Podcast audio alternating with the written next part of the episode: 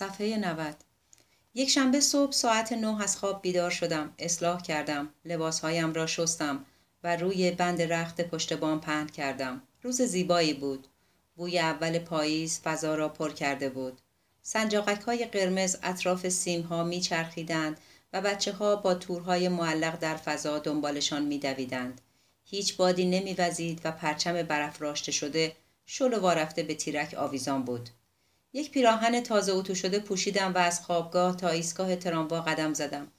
صبح یک شنبه در محله دانشجو نشین بود. خیابانها مانند خیابانهای شهر مردگان بودند. کاملا خالی. بیشتر مغازه ها بسته بودند. کمترین صداها با وضوح خاصی انکاس میافت.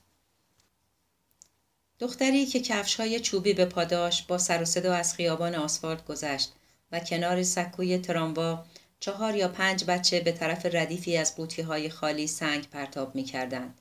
یک گل فروشی باز بود. تو رفتم و چند شاخه گل نرگس زرد خریدم. نرگس در پاییز. عجیب بود. اما من همیشه این گل خاص را دوست داشتم. سه تا پیرزن تنها مسافران تراموای صبحگاهی بودند. همه به من و گلهایی که در دست داشتم نگاه می کردند. یکی از آنها به من لبخند زد. من هم به او لبخند زدم.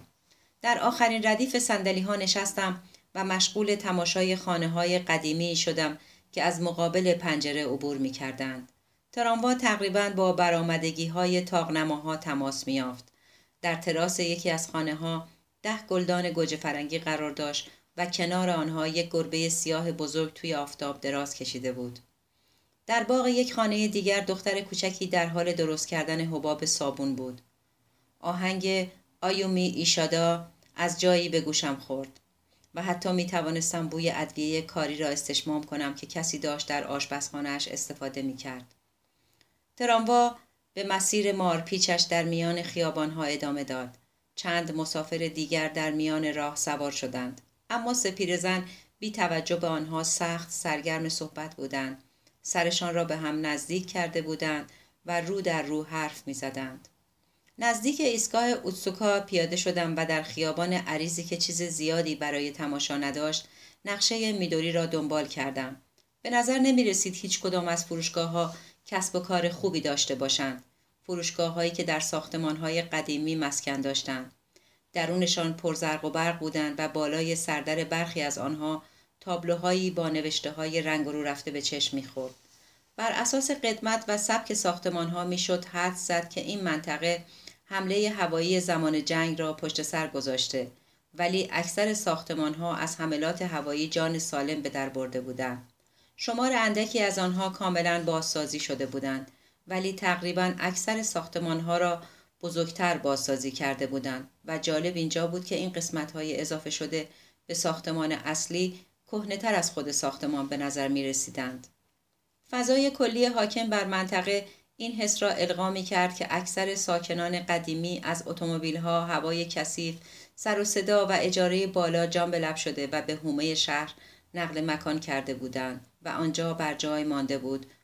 عبارت بود و آنچه بر جای مانده بود عبارت بود از بناهای ارزان، های متعلق به کمپانی ها، مغازه هایی که سخت به فروش می رفتند و چند تن از ساکنان سمج که به اموال خانوادگی قدیمیشان چسبیده بودند. همه چیز انگار که در حاله ای از دود اتومبیل ها فرو رفته باشد تیره و سیاه به نظر می رسید. بعد از ده دقیقه راه رفتن در این خیابان به گوشه پمپ بنزین رسیدم و به سمت راست پیچیدم. در میان ردیفی از مغازه ها تابلوی کتاب فروشی کوبایاشی به چشم می‌خورد. مغازه بزرگی نبود اما آنقدرها هم که میدوری تعریف کرده بود کوچک نبود. یک مغازه معمولی شبیه همان مغازه‌ای بود که در اولین روزهای انتشار مجله های کمدی پسرانه به آنجا می رفتم. در حالی که مقابل مغازه ایستاده بودم حس و حالی نوستالژیک مرا در خود غرق کرد. جلوی مغازه یک حفاظ آهنی بزرگ و جمشو مهرموم شده بود که رویش را با تبلیغات یک مجله پوشانده بودند. هفته نامه با نشان پنجشنبه ها در این مکان به فروش می رسد. هنوز پانزده دقیقه تا ظهر مانده بود اما نمی‌خواستم در حالی که یک دسته گل نرگس در دست داشتم با پرسه زدن در همان حوالی وقت کشی کنم بنابراین زنگ کنار کرکره مغازه را فشار دادم و چند قدم عقب رفتم و منتظر شدم پانزده ثانیه گذشت و داشتم فکر می کردم که آیا دوباره زنگ را بزنم یا نه که صدای باز شدن پنجره بالای سرم را شنیدم. به بالا نگاه کردم و میدوری را دیدم که دلا شده بود و برایم دست تکان می‌داد. فریاد زد بیا تو کرکرا رو بلند کن. من هم فریاد زدم اشکالی نداره؟ کمی زود رسیدم؟ نه مشکلی نیست. اب پله ها بیا بالا. من توی آشپزخانه مشغولم. پنجره را بست. کرکره را به اندازه سه فوت از زمین بلند کردم. صدای بلندی داد. از زیر آن به درون مغازه شیرجه زدم و دوباره کرکره را پایین آوردم. توی مغازه مثل غیر سیاه و تاریک بود. همینطور که میان کوهی از مجلات سکندری میخوردم در تاریکی راه پله های پشتی را پیدا کردم. کفشهایم را درآوردم و از پله ها بالا رفتم تا اینکه به اتاق نشیمن رسیدم. فضای داخلی خانه تاریک و افسرده بود. پله ها به اتاق نشیمنی ساده با یک کاناپه و صندلی راحتی منتهی می شد. اتاق کوچکی که با نور کمی که از پنجره به آن میتابید انسان را به یاد فیلم های لهستانی قدیمی میانداخت. سمت چپ یک انباری و دری قرار داشت که به نظر می رسید به سرویس های بهداشتی منتهی می شد. می بایست از پلکانی با شیب تند با دقت بالا, با دقت بالا بروم تا به طبقه دوم برسم. اما وقتی به آنجا رسیدم دیدم خیلی روشنتر از طبقه اول است و بی نهایت احساس آرامش کردم. صدای میدوری به گوشم رسید. بیا اینجا. سمت راست و بالای پله ها اتاقی شبیه اتاق غذاخوری بود و طرف دیگرش آشپزخانه قرار داشت. خانه قدیمی بود اما آشپزخانه اخیرا با کابینت های جدید و سینک و شیر آبهای نو و درخشان و براق بازسازی شده بود. میدوری داشت غذا را آماده می کرد. یک قوری روی گاز در حال بخار کردن و جوشیدن بود و هوا پر شده بود از بوی ماهی کبابی. میدوری نگاهی به سمت من انداخت و گفت توی یخچال آبجو هست بشین و از خود پذیرایی کن تا کار من تمام شود یک قوطی آبجو برداشتم و پشت میز آشپزخانه نشستم آبجو آنقدر خنک بود که حتما بیشتر سال را در یخچال مانده بود روی میز یک زیر سیگاری کوچک سفید یک روزنامه و ظرف سویاسوس قرار داشت همچنین یک دفترچه یادداشت و خودکار با یک شماره تلفن و چند عدد که به نظر می رسید حساب و کتاب مربوط به خرید باشد هم دیده می شد. میدوری گفت کارم ده دقیقه دیگه تمام می شود. می‌تونی منتظر بمانی؟ گفتم البته. پس خوب خوب گرسنه شو. دارم یه عالمه غذا درست می‌کنم. آبجو را مزه مزه کردم و میدوری را که پشت به من در حال آشپزی بود زیر نظر گرفتم. چست و چالاک و سریع حرکت می‌کرد و چهار کار را همزمان با هم انجام می‌داد. این سمت غذایی را که در حال جوشیدن بود مزه می‌کرد و ثانیه بعد در حال بریدن نان بود تق تق تق سپس چیزی از یخچال درآورد و آن را در کاسه ریخت و قبل از اینکه بفهمم چیست قابلمه ای را که دیگر چیزی نداشت شست از پشت مانند یک نوازنده پرکاشن بود زنگی را به صدا در می آورد به تبلی ضربه می‌زد و صدای واتر بافالو بون را در می آورد. پانوشت واتر بوفالابون استخوان گاو میشه اهلی شده اسپانیایی نوعی ساز که مانند ردیفی از آج است همه حرکاتش دقیق و بجا و حساب شده بودند با تعادلی کامل و بیعیب و نقص با ترسی آمیخته به احترام تماشایش می کردم. فقط به خاطر رعایت ادب گفتم اگر کاری هست که من می توانم انجام بدهم بگو. میدوری در حالی که لبخند می‌زد گفت ممنون. به تنها انجام دادن کارها عادت دارم. شلوار جین آبی تنگ و تیشرت سرمه‌ای رنگی به تن داشت. عکس یک سیب تقریبا عکس یک سیب تقریبا تمام پشت تیشرتش را پوشانده بود. بدن خیلی باریکی داشت طوری که انگار بدنش به نوعی از بلوغ فرار کرده و فربهتر نشده بود. و همین ظاهرش را وقتی جین تنگ می پوشید بیشتر شبیه به پسرها می کرد. نوری که از پنجره آشپزخانه به درون میتابید خطوط بیرونی اندامش را در حاله مبهم فرو می برد. گفتم لازم نبود چنین غذای مفصلی تهیه کنی. میدوری بدون آنکه به طرفم برگردد جواب داد مفصل نیست. دیروز سرم شلوغ بود و نتوانستم خرید کنم. دارم چیزهایی را که توی یخچال بود سرهم می‌کنم. واقعا می‌گویم معذب نباش. به علاوه این رسم خانواده کوبایاشی است که از مهمان خوب پذیرایی کنند. نمی‌دانم این چه مرضی است ولی ما از مهمانی دادن خوشمان میآید. ارسی است. به نوعی بیماری است. البته معنیش این نیست که آدم های خیلی خوبی هستیم یا مردم عاشقمان هستند. تنها اینکه بدون توجه به هر چیزی اگر کسی به خانه ما بیاید باهاش خوب برخورد می‌کنیم. همه ما این خصیصه شخصیتی را که نمی‌دانم بد است یا خوب داریم. مثلا پدرم. به ندرت مشروب می نوشد اما خانمان پر از مشروبات الکلی است چرا برای پذیرایی از مهمان پس تعارف نکن و هر چقدر می‌خواهی آبجو بنوش گفتم متشکرم ناگهان به خاطر آوردم که دستگل نرگس را طبقه پایین جا گذاشتم وقتی داشتم بند کفشهایم را باز می کردم. آنها را در گوشه گذاشتم.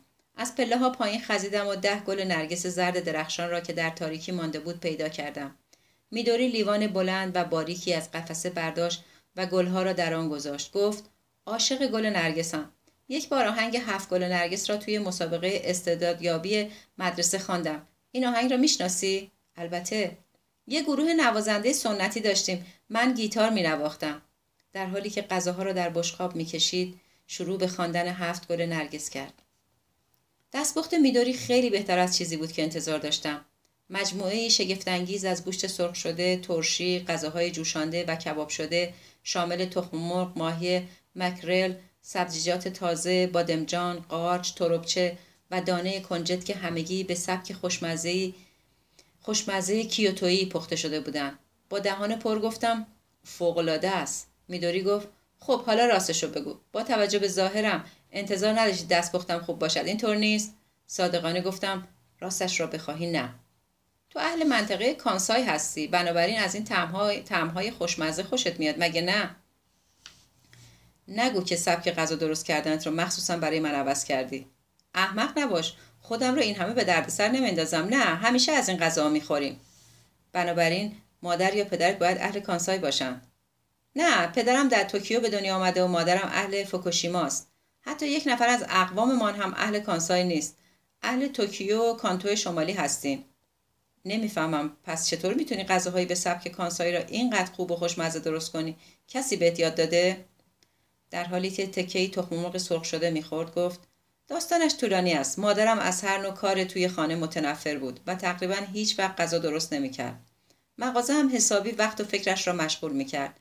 بنابراین همیشه می‌گفت امروز سرمان شلوغ است. بیایید یک چیز حاضری بخوریم یا کمی کروکت از مغازه قصابی بخریم و خلاصه از این حرفا.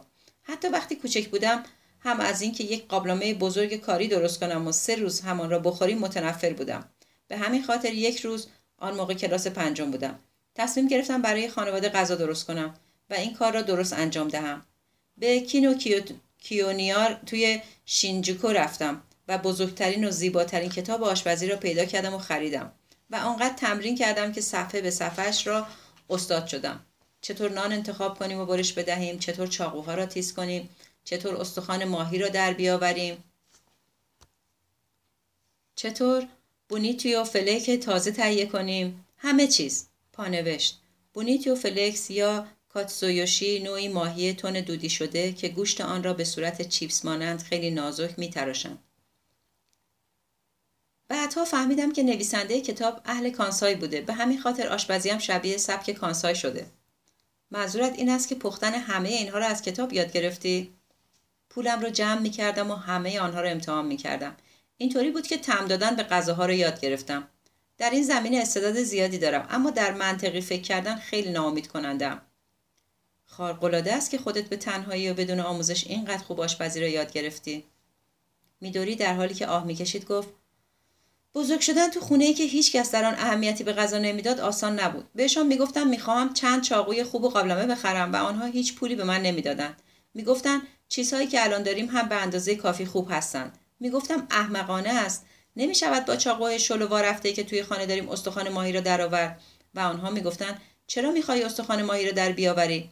تلاش برای برقراری ارتباط با آنها ناامید کننده بود. پول تو جیبیم را جمع کردم و چند چاقوی حرفه‌ای واقعی و چند قابلمه و صافی و از این چیزها خریدم. باورت می شود یک دختر 15 ساله پنی به پنی پول جمع کند تا آبکش و چاقو تیز کن و مایتابه بخرد. در حالی که همکلسی هایم مقدار زیادی پول تو جیبی برای خریدن لباس و کفش های زیبا می گرفتن. برای من احساس تأسف نمی کنی؟ در حال بلعیدن سوپ نیلوفر آبی تازه که در دهان داشتم بودم سرم را به نشانه تایید تکان دادم وقتی به بخش ششم کتاب رسیدم یک مایتابه مخصوص برای سرخ کردن تخم نیاز داشتم مایتابه باریک و دراز برای درست کردن تخم به سبک داشمیاکی داشمیاکی مایتابه را با پولی خریدم که قرار بود صرف خرید یک لباس زیر نو شود برای سه ماه مجبور شدم با یک لباس زیر سر کنم باورت می شود هر شب لباسم را می شستم. از تلاش برای خوش کردنش دیوانه می شدم و روز بعد دوباره می پوشیدمش. اگر درست خوش نشده بود برای کنار آمدن با آن مصیبت داشتم ناراحت کننده ترین چیز در زندگی پوشیدن لباس زیر نمدار است وقتی فکر می کردم همه این رنج ها برای داشتن یک مایتابه است اشکم سر و زیر می شد. با خنده گفتم منظور تو می‌فهمم می‌دانم نباید این را بگویم. اما وقتی مادرم مرد یه جورایی راحت شدم. می توانستم بودجه خانواده را به سبک خودم مدیریت کنم. می توانستم چیزهایی که دوست داشتم بخرم. بنابراین الان یک ست کامل لوازم آشپزخانه و آشپزی دارم. پدرم در مورد تنظیم بودجه هیچ چیز نمی‌داند. مادرت کی مرد؟ دو سال قبل از سرطان. تومور مغزی داشت. یک سال و نیم در بیمارستان بستری شد. وحشتناک بود. اول تا آخر بیماریش در حال رنج کشیدن بود. بالاخره هم عقلش را از دست داد. دائم به او دارو تزریق می‌کردند و دائما نشعه بود اما نمی‌توانست بمیرد. وقتی که موفق شد مرگ برایش رحمت بود. بدترین مرگی بود که کسی می‌توانست داشته باشد. بیمار غرق در درد و رنج و خانوادهش غرق در عذاب و اندوه. همه پولهایمان خرج شد. خب میدانی تزریقهایش و نیازش به مراقبت 24 ساعته هزینه زیادی داشت. آنقدر مشغول نگهداری از او بودم که نمی توانستم درس بخوانم.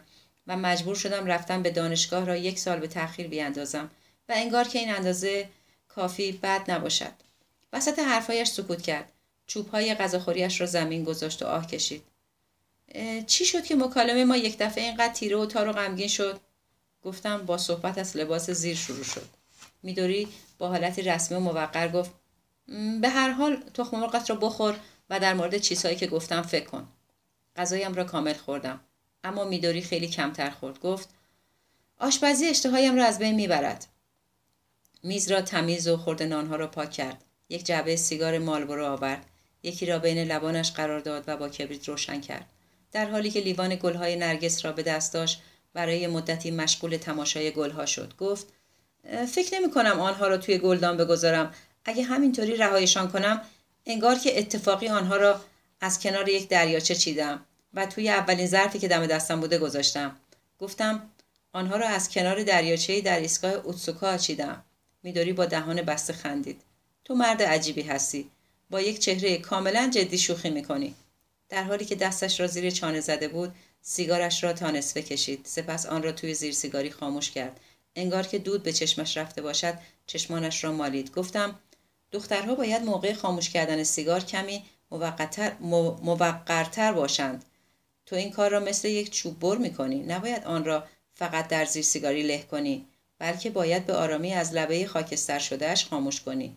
آن وقت تا این اندازه کج و معوج نمی شود دخترها هیچ وقت دود را از سوراخ بینیشان بیرون نمی دهند و بیشتر دخترها وقتی با مردی تنها هستند هرگز درباره اینکه چطور یک لباس زیر را سه ماه به تن کردن حرف نمی‌زنند. میدوری گوشه بینیش را خاراند و گفت یه چوب بر هستم. هیچ وقت نتوانستم شیک باشم. گاهی برای شوخی و خنده امتحان کردم. اما هرگز ادامه پیدا نکرد و عادتم نشده. انتقاد دیگری نمانده. گفتم دخترها سیگار مالبرو نمی‌کشن. فرقش چیست؟ همشون به یک اندازه بدمزن. پاکت مالبرو را دائم با دست میچرخاند. آخر ماه گذشته بود که سیگار کشیدن را شروع کردم. البته فکر نکنید داشتم برای کشیدن تنباکو میمردم. فقط حسش رو داشتم. پرسیدم چرا؟ دستانش رو روی میز به هم فشرد و برای مدتی به این مطلب فکر کرد. چه فرقی می‌کنه؟ تو که سیگار نمی‌کشی. گفتم توی ماه جوان ترک کردم. چطور شد که ترک کردی؟ خیلی پر زحمت بود. از اینکه نمیشب سیگارم تمام می‌شد متنفر بودم و دوست نداشتم چیزی مرا اینگونه تحت کنترل خودش داشته باشد. خیلی واضح می‌دونی چه دوست داری و چه دوست نداری. گفتم شاید اینطور باشد. شاید به همین دلیل است که مردم زیاد از من خوششان نمیآید. هرگز خوششان نیامده. گفت چون تو احساستو نشون می‌دهی. کاملا واضح نشون می‌دهی و خوش آمدن یا نیامدن دیگران را هم ارزشی برایت ندارد این امر باعث عصبانیت دیگران می شود. در حالی که دستش زیر چانهش بود تقریبا زمزمه وار گفت اما من از صحبت کردن با تو خوشم میاد. نحوه صحبت کردنت خیلی عجیب است. دوست ندارم چیزی مرا اینگونه کنترل کند. در شستن ظرفها به میدوری کمک کردم. در حالی که کنارش ایستاده بودم ظرفهایی را که شسته بود خوش می‌کردم و همه چیز را روی میز میگذاشتم. گفتم خب خانوادت امروز بیرون هستند؟ مادرم که توی قبرش است. دو سال پیش مرد. بله این قسمت رو شنیدم. خواهرم با نامزدش قرار داشت. احتمالا با اتومبیل جایی می‌روند. نامزدش در یک نمایشگاه اتومبیل کار می کند و عاشق اتومبیل است. من ماشین ها را دوست ندارم. میدوری ساکت شد و به شستن ادامه داد. من هم سکوت کردم و مشغول پاک کردن ظرفها شدم. بعد از گذشت مدتی گفت پدرم؟ گفتم خب. جوان سال گذشته به اوروگوه رفته و از همان زمان آنجاست. اوروگوه چرا اوروگوه نمی‌دانم باور می‌کنی یا نه اما به زندگی کردن در اوروگوه فکر می‌کرد. یکی از دوستان قدیم زمان جنگش آنجا یک مزرعه داشت. پدرم یک دفعه اعلام کرد که او هم می‌خواهد به آنجا برود و گفت اوروگوئه هیچ محدودیتی برای کاری که می‌خواهد بکند ندارد. و بعد سوار هواپیما شد. همین. سخت تلاش کردیم مانعش شویم. مثلا می‌گفتیم چرا می‌خواهی به چنین جایی بروی؟ زبانشان را بلد نیستی و تا حالا به ندرت از توکیو خارج شده ای اما او گوشش به دکار نبود. از دست دادن مادرم برایش شوک بزرگی بود. میدانی کمی دیوانه شد. خیلی عاشق مادرم بود. چیز زیادی نداشتم که در جواب بگویم. با دهان باز به میدوری خیره شده بودم. فکر می‌کنی وقتی مادرم مرد به من و خواهرم چه گفت؟ گفت ترجیح می‌دادم به جای او یکی از شما میمردید. این حرف, این حرف مرا شوکه کرد. حتی یک کلمه هم نمی‌توانستم بگویم. منظورم را می‌فهمی؟ نمی‌توانی چنین چیزی را به کسی بگویی. قبول دارم. او زنی را که عاشقش بود شریک زندگیش را از دست داده بود. درد و اندوه قلب شکستش درد و اندوه قلب شکستش را درک می‌کنم. دلم برایش میسوزد. اما نمی‌توانی به عنوان پدر به دخترهایت بگویی شما باید به جای او میمردید. این حرف خیلی وحشتناک است. موافق نیستی؟ چرا؟ متوجه منظورت هستم. در حالی که سرش را تکان می‌داد گفت این زخمی است که هرگز التیام نمییابد. به هر حال افراد خانواده من کمی متفاوتند. همه ما چیزهای کمی عجیب و غریبی داریم. گفتم همینطور به نظر می رسد. با این حال فوقالعاده است که دو نفر تا این اندازه عاشق همدیگر باشند. تو اینطور فکر نمی کنی؟ منظورم این است که مرد آنقدر عاشق زنش باشد که به دختران خودش بگوید شما باید به جای او میمردید. اگر از این زاویه نگاه کنی شاید حق با تو باشد. بعد هر دوی ما رو ول کرد و به اروگوه رفت. بدون آنکه چیزی بگویم بشقاب دیگری را خوش کردم. بعد از خوش کردن آخرین ظرف میدوری همه چیز را جمع کرد و توی کابینت گذاشت. پرسیدم از پدرت خبری داری؟ ماه مارس یک کارت پستال فرستاد. اما چه نوشته بود؟ اینجا گرم است یا میوه ها آن اندازه که انتظار داشتم خوب نیستند و چیزهایی مانند این. و باورم نمی‌شد. عکس احمقانه از یک اولاق کاملا عقلش را از دست داده. حتی نگفت که با آن یارو آن دوستش ملاقات کرده یا نه. در اواخر نامهش گفته بود که وقتی یک جا مستقر شود برای من و خواهرم نامه می نویسد اما از آن زمان به بعد هیچ خبری از او نشد. و هیچ وقت هم جواب نامه های ما را نمی دهد. اگر پدرت بگوید به اروگو بیایید چیکار می‌کنید؟ من که می‌روم و سرگوش آب می‌دهم. شاید خوش بگذرد. اما خواهرم می‌گوید که به هیچ وجه قبول نمی کند نمی‌تواند چیزها یا جاهای کثیف را تحمل کند. اروگوی کثیف است. کسی چه می‌داند؟ خواهرم اینطور فکر می‌کند.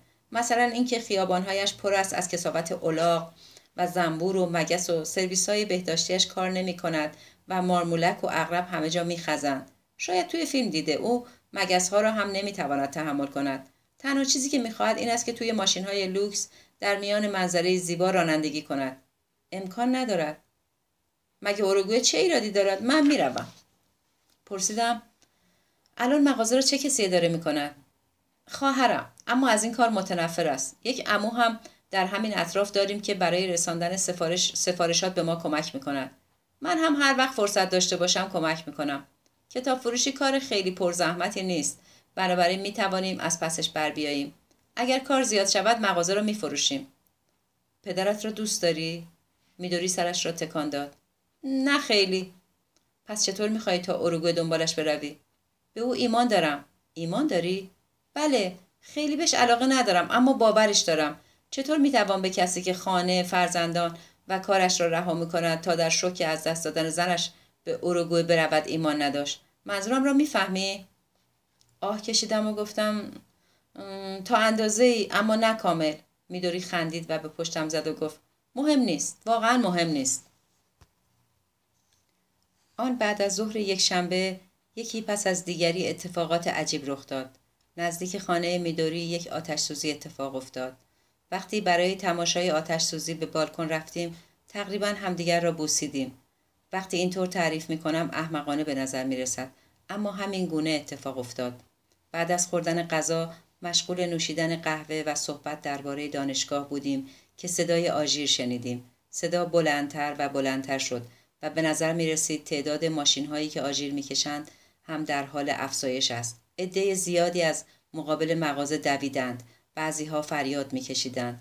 میدوری به اتاقی رفت که رو به خیابان بود. پنجره را باز کرد و به پایین نگاهی انداخت و گفت یک لحظه صبر کن سپس ناپدید شد. بعد از مدتی صدای پایی که از پله ها بالا می رفت به گوشم خورد. آنجا نشسته بودم. قهوهم را می نوشیدم و داشتم فکر می کردم اوروگوئه کجاست؟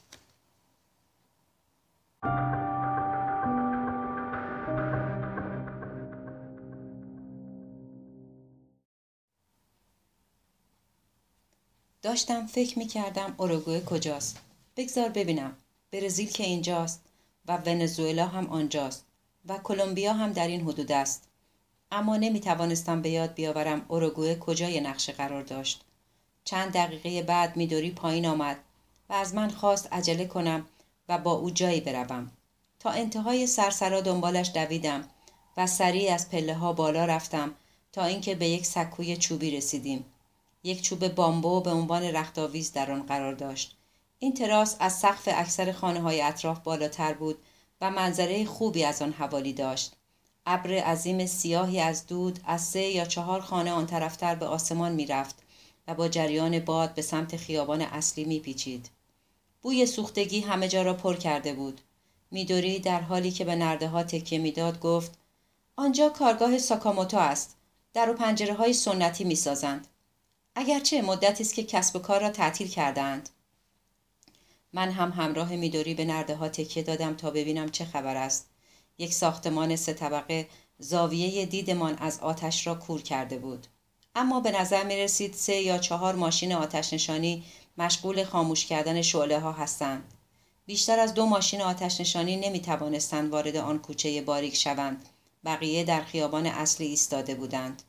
طبق معمول یک عده احمق هم منطقه را پر کرده بودند. به میدوری گفتم هی hey, شاید بهتر باشد وسایل ارزشمندت را جمع کنی و آماده خالی کردن خانه باشی. در حال حاضر باد به آن سمت میوزد. اما جهت وزش باد هر لحظه ممکن است تغییر کند و درست اینجا یک پمپ بنزین است. کمک می‌کنم وسایل ارزشمندت را جمع کنی. میدوری گفت وسایل ارزشمند؟ منظورت چیست؟ خب حتما چیزی هست که بخوای آن را حفظ کنی مثل دفترچه حسابها کاغذهای تضمین مهرموم شده اسناد قانونی. منظورم چیزهایی مثل این هاست.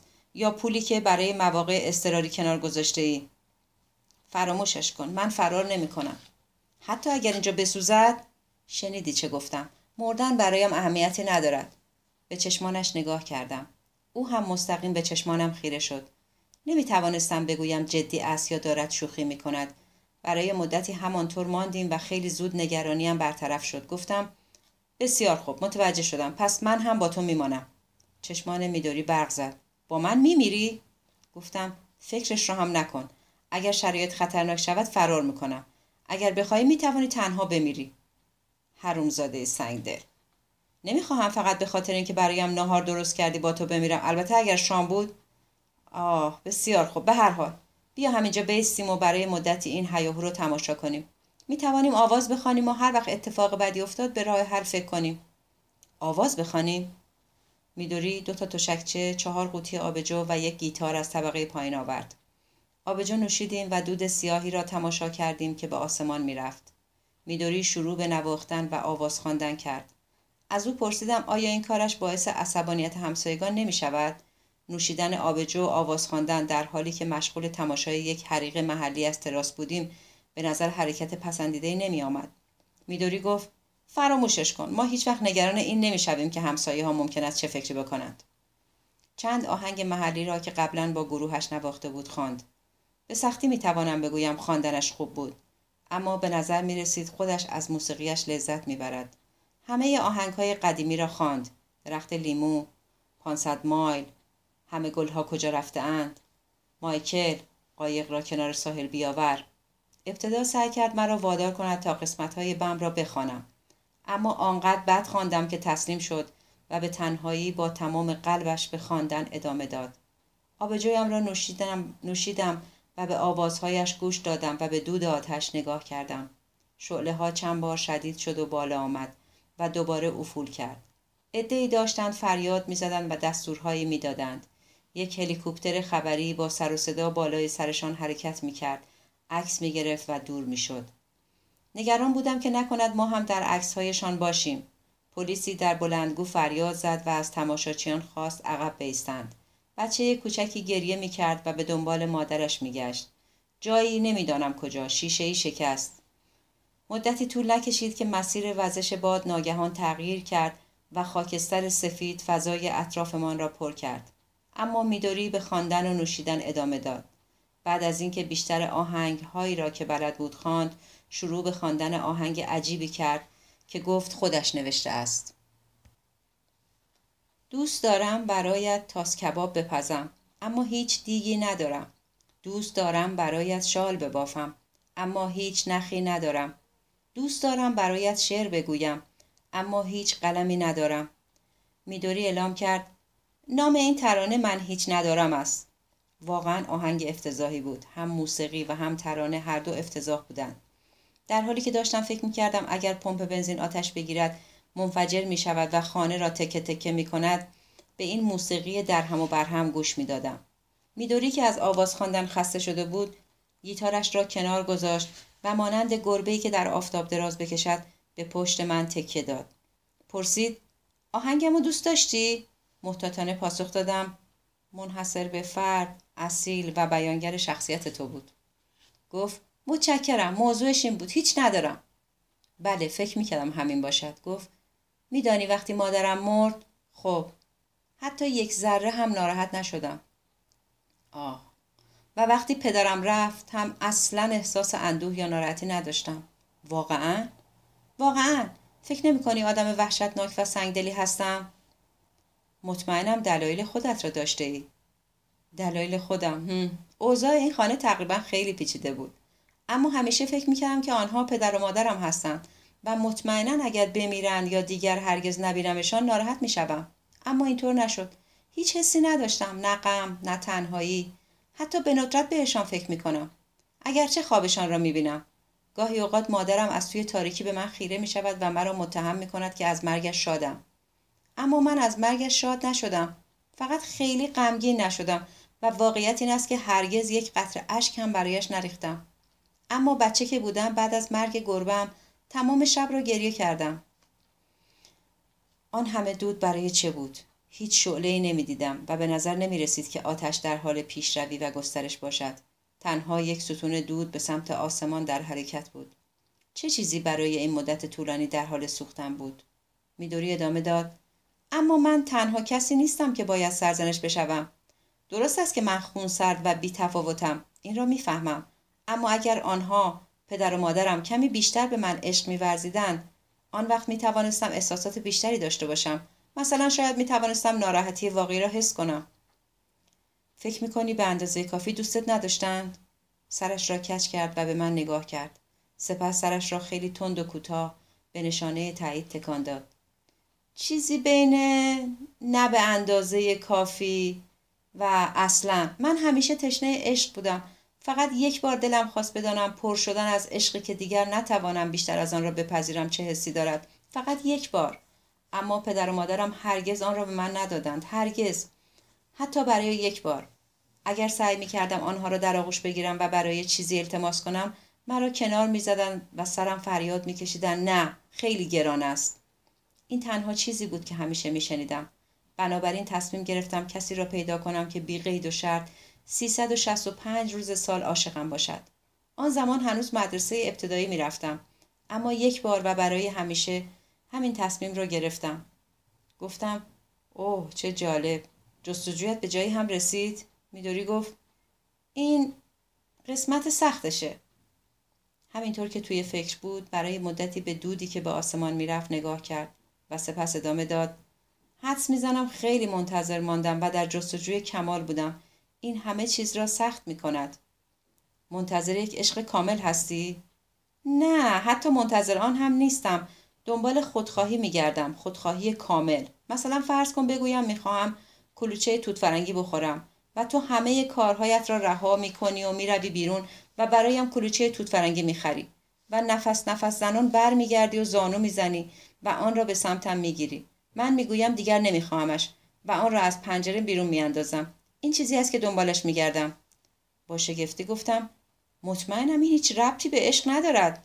میدوری گفت دارد. فقط تو نمی‌فهمی. در زندگی دخترها لحظاتی وجود دارد که برخی چیزها برایشان به طرز شگفت انگیزی مهم می شود.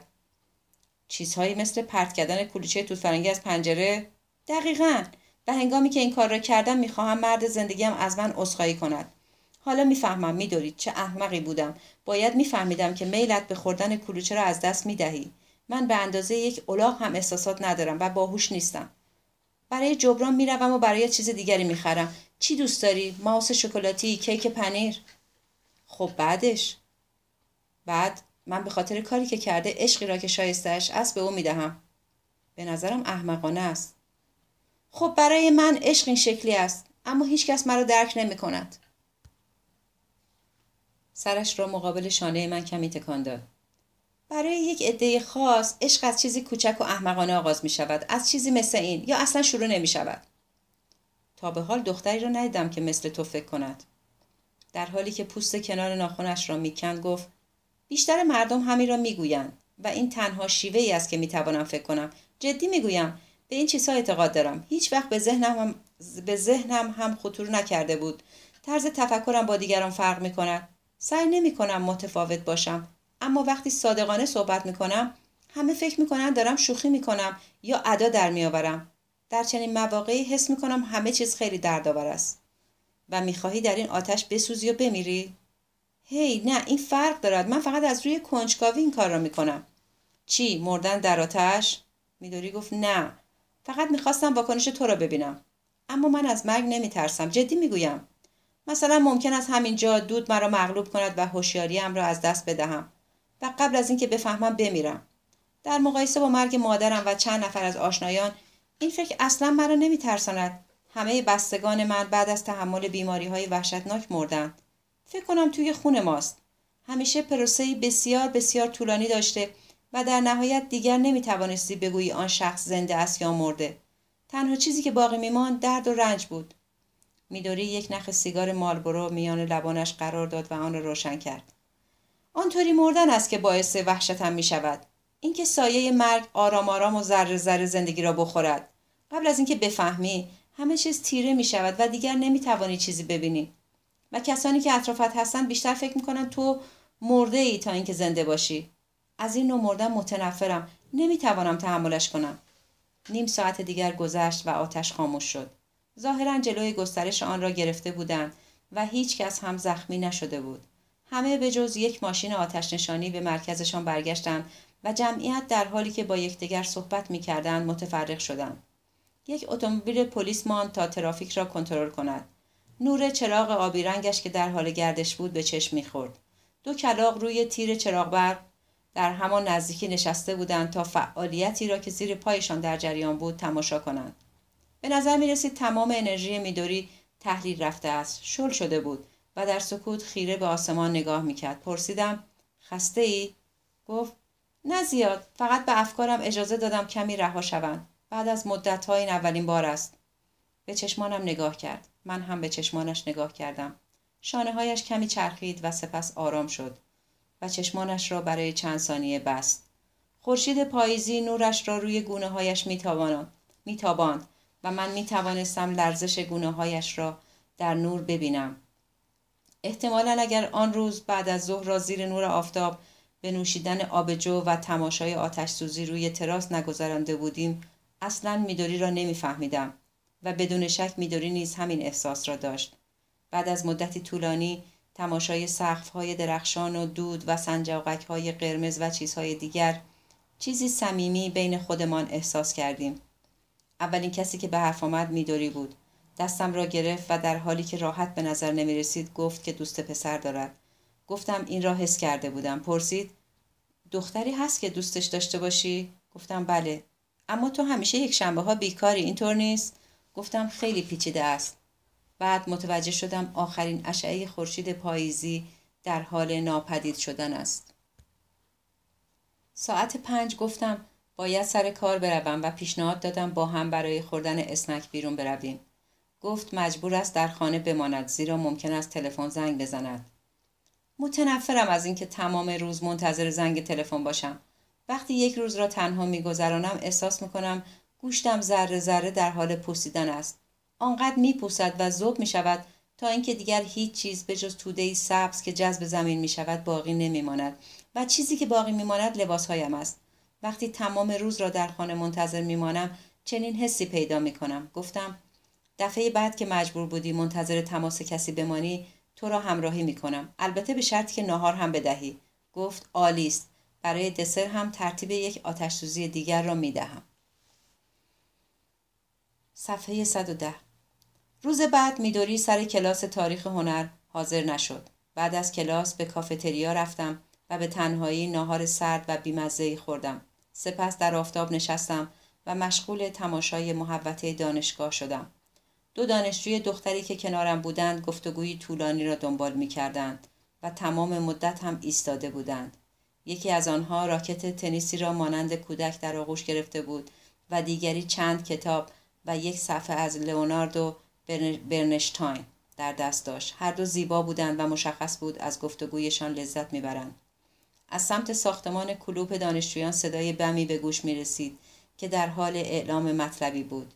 اینجا و آنجا گروه های چهار پنج نفره از دانشجویان ایستاده بودند و هر چیزی را که به ذهنشان می رسید می گفتند، می خندیدند و سر هم فریاد می کشیدند.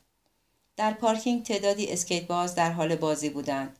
پروفسوری که کیف چرمی در دست داشت در حالی که احتیاط می کرد تا از اسکیت بازها دور بماند از پارکینگ گذشت. در گوشه دیگر دانشجوی دختری که کلاه کاسکت به سر داشت روی زمین زانو زده بود و در اندازه خیلی بزرگ شخصیت هایی را که نشانه امپریالیسم آمریکایی بودند و آسیا را به اشغال خود درآورده بودند نقاشی می کرد. منظره معمول نیمروز دانشگاه بود اما همانطور که نشسته بودم و با توجهی خاص به این منظره نگاه می کردم متوجه چیزی شدم. هر کسی را که مقابلم می دیدم به روش خودش شاد بود. نمی توانستم بگویم واقعا خوشحال بودند یا تظاهر می کردند. اما همه در آن بعد از ظهر دلانگیز اواخر سپتامبر شاد به نظر می رسیدند و به همین خاطر به نوعی احساس تنهایی کردم که برای من حس جدیدی بود. گویی من تنها کسی بودم که واقعا از این منظره جدا افتاده بودم. به این موضوع فکر کردم. در سالهای اخیر من بخشی از کدام یک از این منظره ها بودم. آخرین چشماندازی که می توانستم به خاطر بیاورم منظره باشگاه بیلیارد کنار لنگرگاه بود. جایی که من و کیزوکی در فضایی کاملا دوستانه با هم بیلیارد بازی می کردیم. کیزوکی آن شب مرد و از آن زمان به بعد بادی سرد و منجمد کننده بین من و دنیا شروع به وزیدن گرفت. وجود این پسر کیزوکی برای من چه معنایی داشت؟ نمی‌دانستم که آیا می توانستم برای این سوال پاسخی پیدا کنم یا نه. تنها چیزی که با قطعیت تمام می دانستم این بود که مرگ کیزوکی بخشی از دوره نوجوانیم را برای همیشه از من دزدید. اما معنی این اتفاق و نتایج آن خیلی فراتر از قوه ادراک من بود. برای مدتی طولانی همانجا به تماشای محبت دانشگاه و افرادی نشستم که می آمدند و می رفتند. امیدوار بودم میدوری را ببینم اما ندیدم. وقت نهار که به پایان رسید به کتابخانه رفتم تا خودم را برای کلاس آلمانی آماده کنم. ناگاساوا آن شنبه شب به اتاقم آمد و پیشنهاد داد برای داشتن یکی از آن شبها به شهر برویم. خودش ترتیب گرفتن اجازه تردد شب هنگام را برایم می‌داد. گفتم که با او می‌روم. در چند هفته اخیر خیلی احساس منگی می کردم و آماده بودم با هر کسی مهم نبود چه کسی باشم. غروب دوش گرفتم و اصلاح کردم و لباسهای تازه پوشیدم. یک پیراهن آستین کوتاه و یک ژاکت کتانی. سپس در سالن غذاخوری با ناگاساوا شام خوردیم و دوتایی سوار اتوبوسی شدیم که به شینجوکو می‌رفت. برای مدتی در منطقه شلوغ قدم زدیم. سپس به یکی از بارهای معمول رفتیم و منتظر دو دختر مناسب شدیم. اغلب دخترها دو به دو به این بار می آمدند البته به جز آن شب خاص تقریبا دو ساعت در بار ماندیم و ویسکی و سودایمان را به آرامی طوری که بتوانیم هوشیار بمانیم مزه مزه می کردیم. سرانجام دو دختر که ظاهری دوستانه داشتند وارد شدند و پشت میز بار نشستند و گیملت و مارگاریتا سفارش دادند. پانوشت گیملت نوعی کوکتل که از جین و آبلیمو تهیه می شود. ناگاساوا مستقیما سراغشان رفت اما آنها گفتند که منتظر دوست پسرهایشان هستند. با این حال چهار نفری از گفتگوی خوشایند لذت بردیم تا اینکه دوست پسرهایشان آمدند.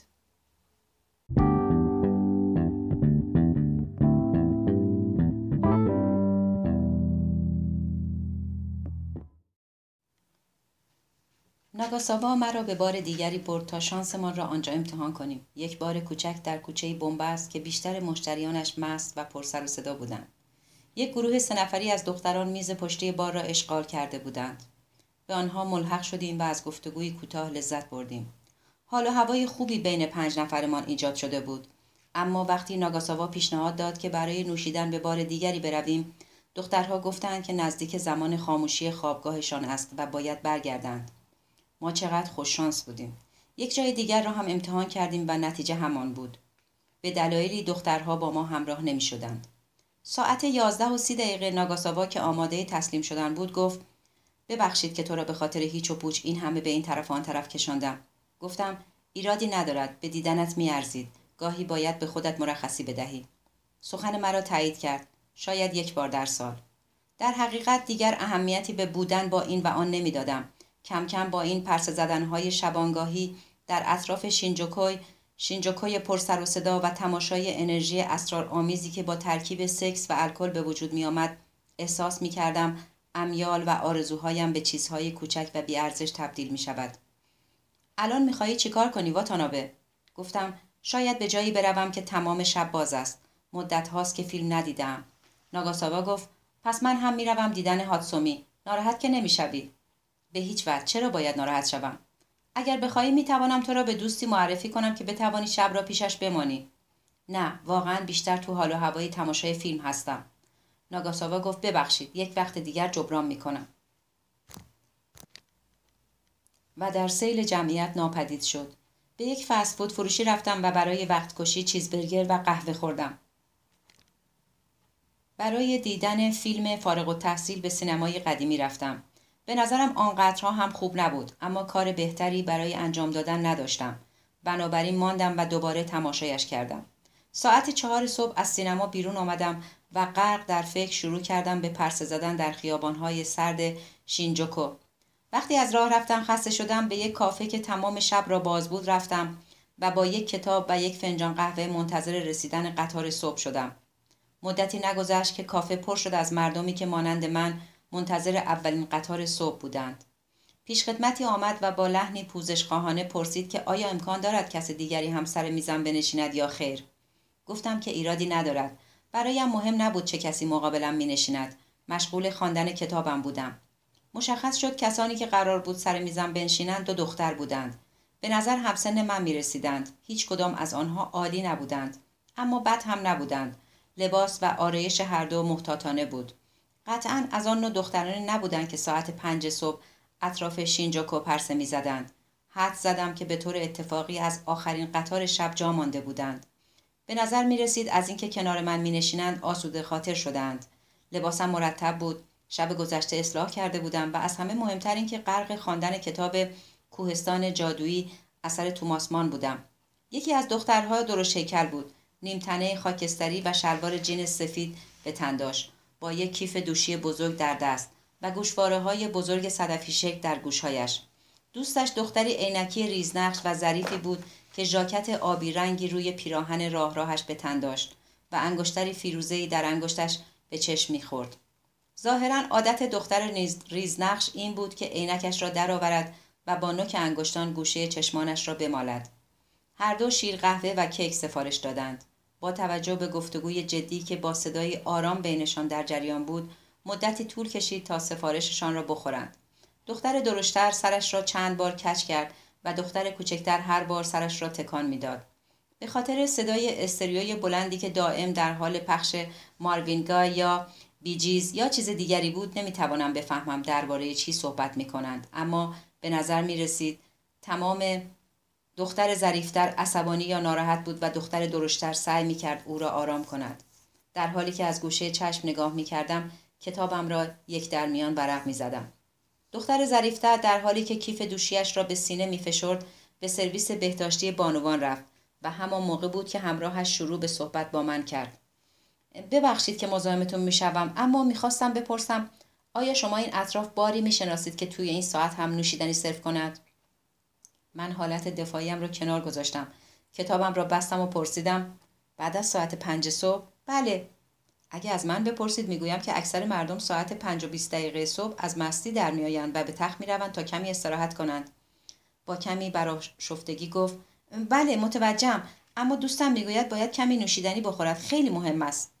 احتمالا هیچ چاره ای ندارید جز که به خانه بروید و نوشیدنیتان را آنجا بنوشید.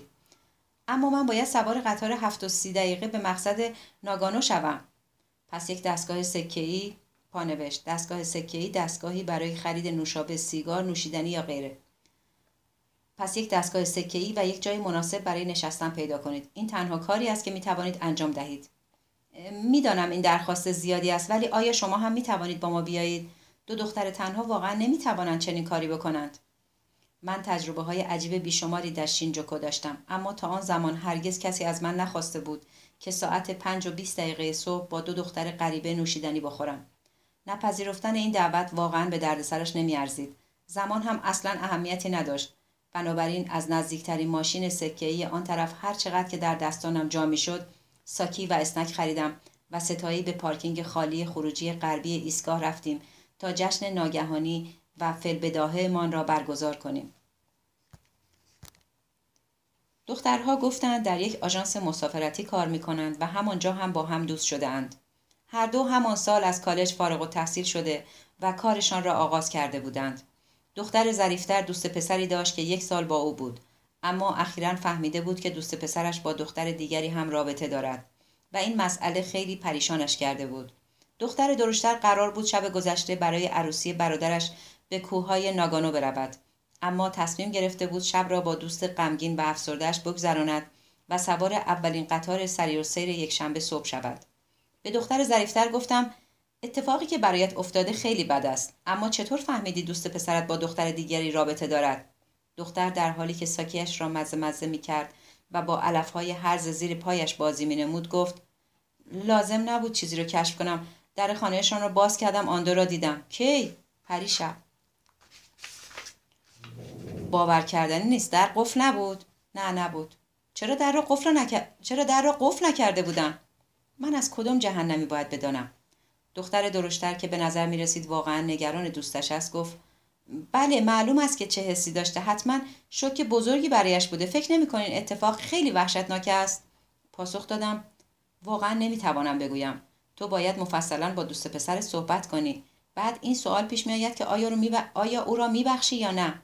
دختر ظریفتر در حالی که هنوز با پایش علفها را می‌کند با ناراحتی گفت هیچکس نمی‌داند من چه احساسی دارم. یک دسته کلاق از سمت غرب پدیدار و به سمت فروشگاه بزرگی سرازیر شدند.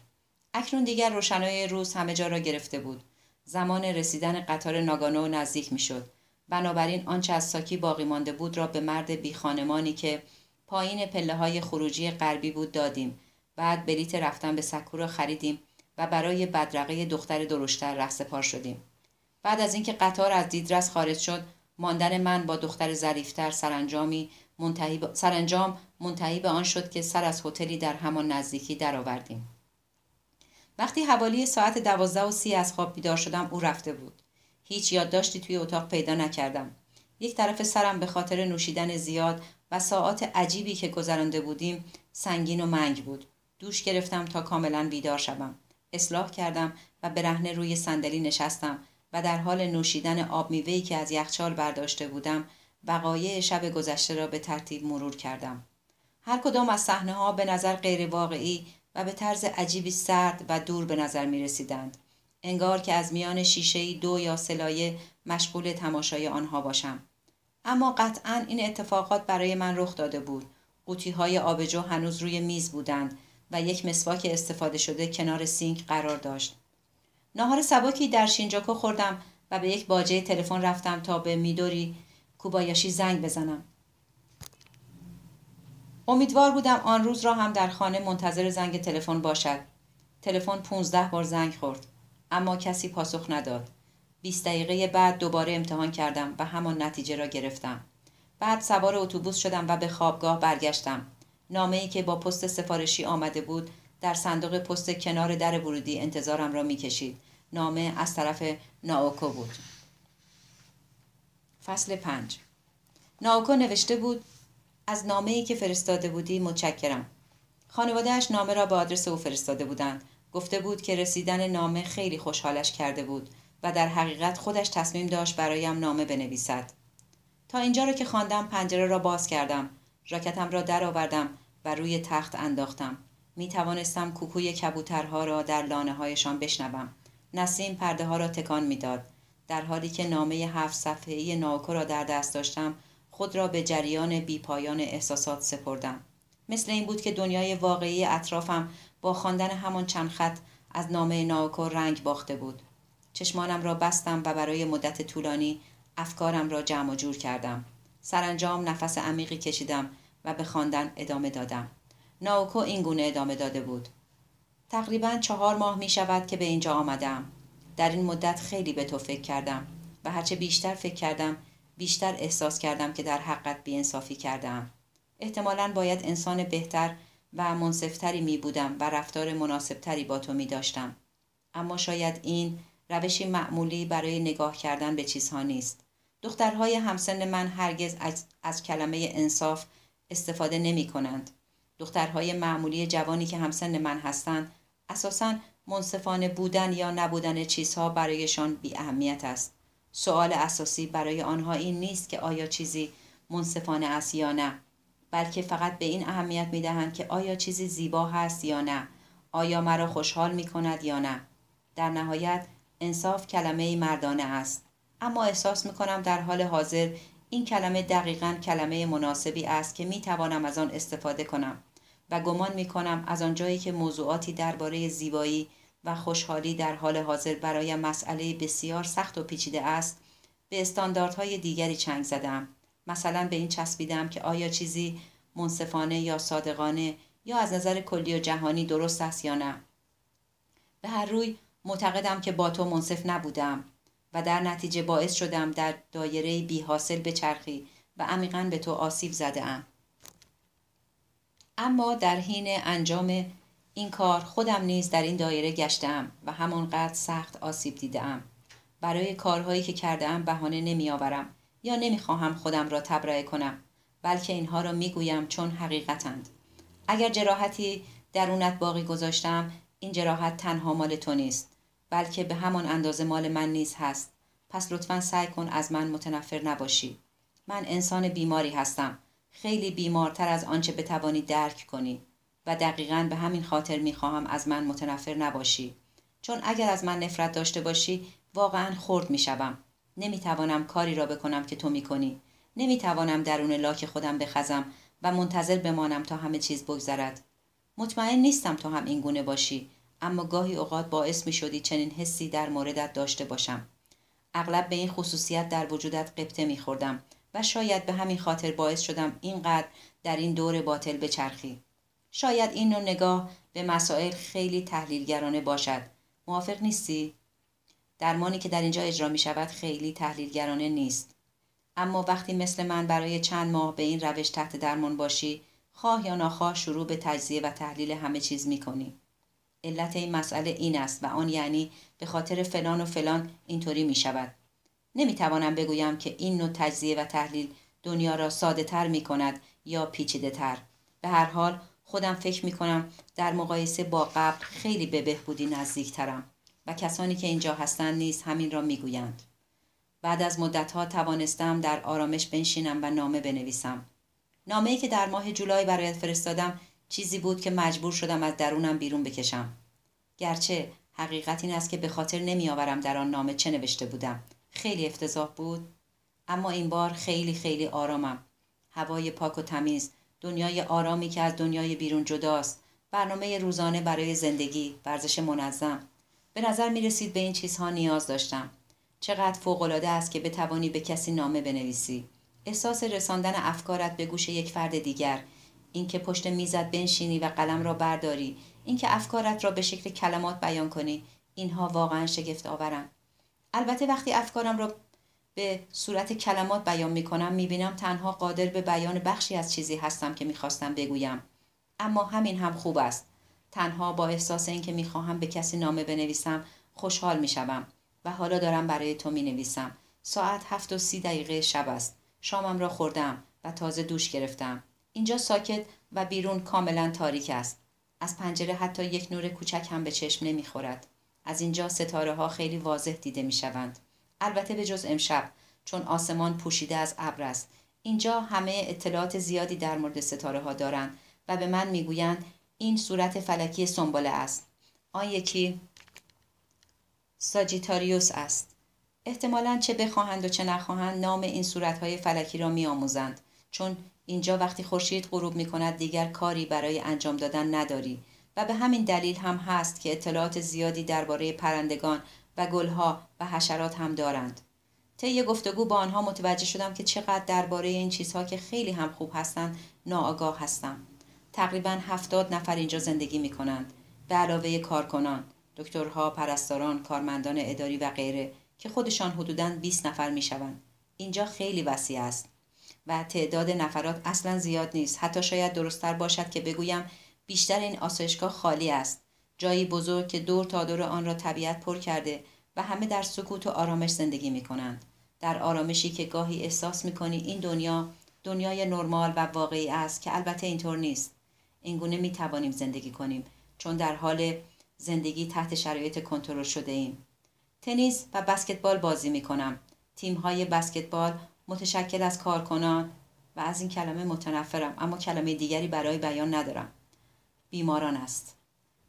و بیماران است. اما وقتی غرق بازی می شوم دیگر گم می کنم چه کسی بیمار است و چه کسی از کارکنان مجموعه. به نوعی خیلی عجیب است. می‌دانم که عجیب به نظر می رسد اما در طول بازی وقتی به افراد دوروبرم نگاه می کنم همه به نظرم به یک اندازه زشت و از ریخت افتاده می آیند. یک روز این مطلب را با دکترم در میان گذاشتم. و او به من گفت که این احساس به نوعی درست است. اینکه ما اینجا هستیم. نه برای درست کردن زشتی ها و نقص ها بلکه برای خو گرفتن به آنهاست. اینکه یکی از مشکلات ما عدم توانایی تشخیص و پذیرش نقص های درونمان است. درست همانطور که هر فرد خصوصیات ویژه خود را هنگام راه رفتن دارد. به همان صورت در نحوه تفکر و احساسات و مشاهده هم افراد, منحص... افراد منحصر به فرد هستند و شیوه های خاص خود را دارند. و حتی اگر بخواهی اصلاحشان کنی این اتفاق یک شبه رخ نمی دهد و اگر بخواهی آنها را مجبور به پذیرفتن خصوصیاتی دیگر بکنی شاید باعث شوی چیز دیگری خراب شود. البته توضیحاتش خیلی مختصر بود و این تنها بخشی از مشکلاتی است که ما داریم.